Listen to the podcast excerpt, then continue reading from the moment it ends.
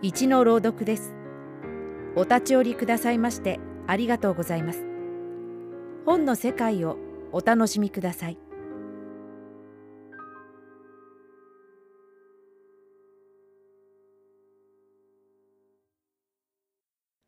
芥川龍之介作。少年。1クリスマス。去年のクリスマスの午後、堀川康吉は須田町の角から新橋行きの乗り合い自動車に乗った。彼の席だけはあったものの、自動車の中は相変わらず身動きさえできぬ満員である。のみならず、震災後の東京の道路は自動車を踊らすことも一通りではない。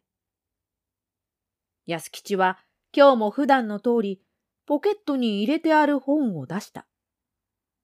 が、家事長へも来ないうちに、とうとう読書だけは断念した。この中でも本を読もうというのは、奇跡を行うのと同じことである。奇跡は彼の職業ではない。美しい円光をいただいた昔の西洋の少女なるものの、いや、彼の隣にいるカトリック教の宣教師は目前に奇跡を行っている。宣教師は何事も忘れたように小さい横文字の本を読み続けている。年はもう五十を越しているのであろう。鉄縁のパンスネンをかけた鳥のように顔の赤い短い頬ひげのあるフランス人である。安吉は横目を使いながら、ちょっとその本を覗き込んだ。一世シアレス。あとはなんだか半然しない。しかし、内容はともかくも、紙の黄ばんだ活字の細かい、到底新聞を読むようには読めそうもない代物である。安吉はこの宣教師に軽い敵意を感じたまま、ぼんやり空想にふけり出した。大勢の商店主は宣教師の周りに読書の平安を守っている。もちろん、異教徒たる乗客の中には、一人も商店主の見える者はいない。しかし、五六人の商店主は、妻の広い帽子の上に逆立ちをしたり、宙返りをしたり、いろいろの曲芸を演じている。と思うと、肩の上目白押しに並んだ五六人も、乗客の顔を見回しながら、天国の冗談を言い合っている。おや一人の商店士は耳の穴の中から顔を出した。そういえば、美中の上にも一人、得意そうにパンスネーにまたがっている。自動車の止まったのは大伝馬町である。同時に乗客は三四人一度に自動車を降り始めた。宣教師はいつか本を膝にキョロキョロ窓の外を眺めている。すると乗客の降り終わるが早いか十一人の少女が一人、真っ先に自動車へ入ってきた。対光色の洋服に空色の帽子を阿弥陀にかぶった妙に生意気らしい少女である。少女は自動車の真ん中にある真鍮の柱につかまったまま、両側の席を見回した。があいにくどちら側にも空いている席は一つもない。お嬢さん、ここへおかけなさい。宣教師は太い腰を起こした。言葉はいかにも手に入った心持ち鼻へかかる日本語である。ありがとう。少女は宣教師と入れ違いに安吉の隣へ腰をかけた。そのまたありがとうも、顔のようにこましゃくれた抑揚に富んでいる。安吉は思わず顔をしかめた。由来子供は、ことに少女は2000年前の今月今日、ベツレヘルムに生まれた赤子のように少女無垢のものと信じられている。しかし、彼の経験によれば、子供でも悪党のないわけではない。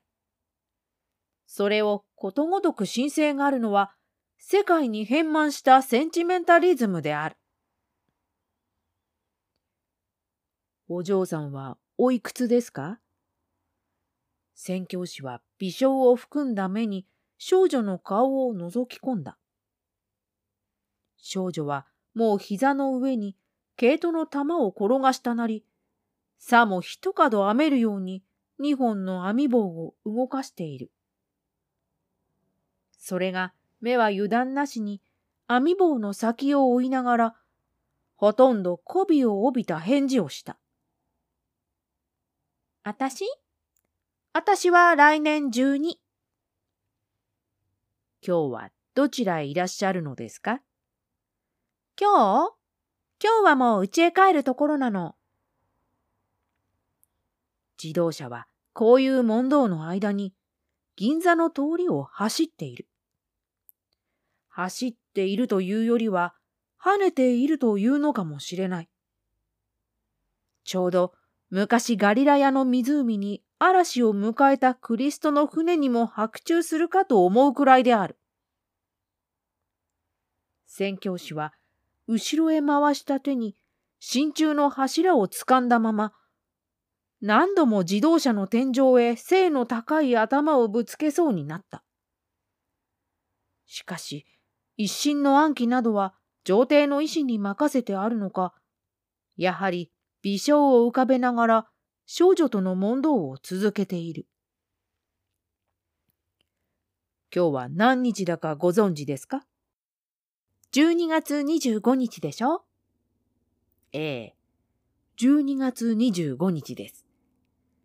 12月25日は何の日ですか？お嬢さん。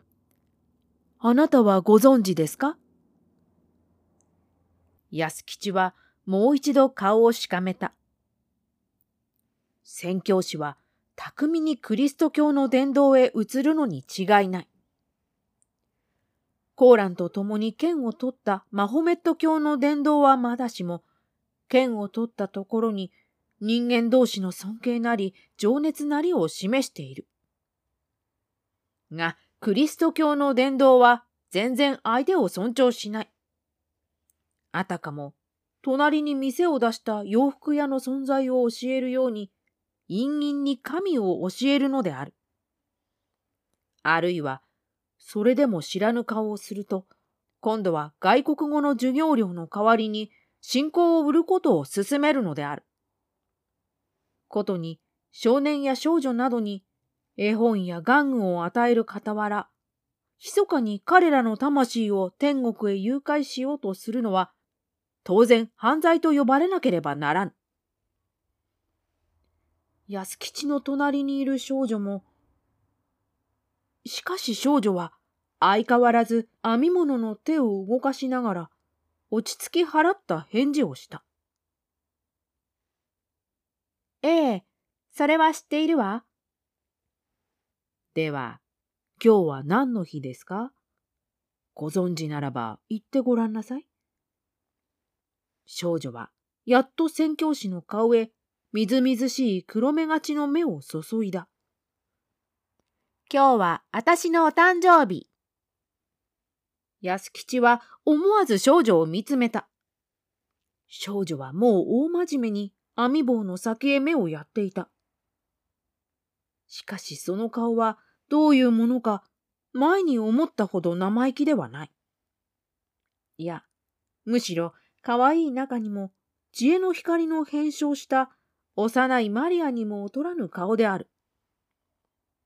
安吉はいつか彼自身の微笑しているのを発見した。今日はあなたのお誕生日。宣教師は突然笑い出した。このフランス人の笑う様子は、ちょうど人のいいおとぎ話の中の大男か何かの笑うようである。少女は、今度は怪げそうに宣教師の顔へ目を上げた。これは少女ばかりではない。鼻の先にいる安吉をはじめ、両側の男女の乗客は大抵宣教師へ目を集めた。ただ、彼らの目にあるものは、疑惑でもなければ好奇心でもない。いずれも宣教師の交渉の意味をはっきり理解した微笑みである。お嬢さん、あなたはいい日にお生まれなさいましたね。今日はこの上もないお誕生日です。世界中のお祝いするお誕生日です。あなたは今に、あなたの大人になった時にはですね、あなたはきっと、宣教師は言葉に仕えたまま自動車の中を見回した。同時に安吉と目を合わせた。宣教師の目はパンスネーの奥に笑い涙を輝かせている。安吉はその幸福に満ちたネズミ色の目の中に、あらゆるクリスマスの美しさを感じた。少女は、少女もやっと宣教師の笑い出した理由に気のついたのであろう。今は多少拗ねたようにわざと足などをぶらつかせている。あなたはきっと賢い奥さんに優しいお母さんにおなりなさるでしょう。ではお嬢さん、さようなら。私の降りるところへ来ましたから。では。宣教師はまた前のように一同の顔を見渡した。自動車はちょうど人通りの激しい尾張町の辻に止まっている。では皆さん、さようなら。数時間の後、安吉はやはり尾張町のあるバラックのカフェの隅にこの小事件を思い出した。あの太った宣教師はもう伝統も灯り出した今頃何をしていることであろう。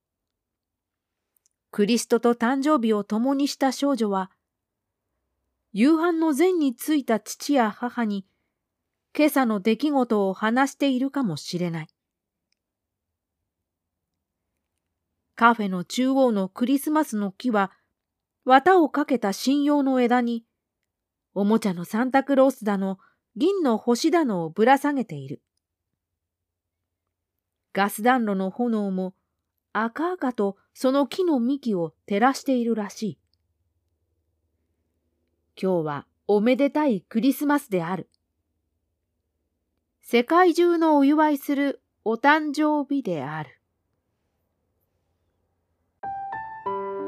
ご清聴ありがとうございました。朗読は二の前明でした。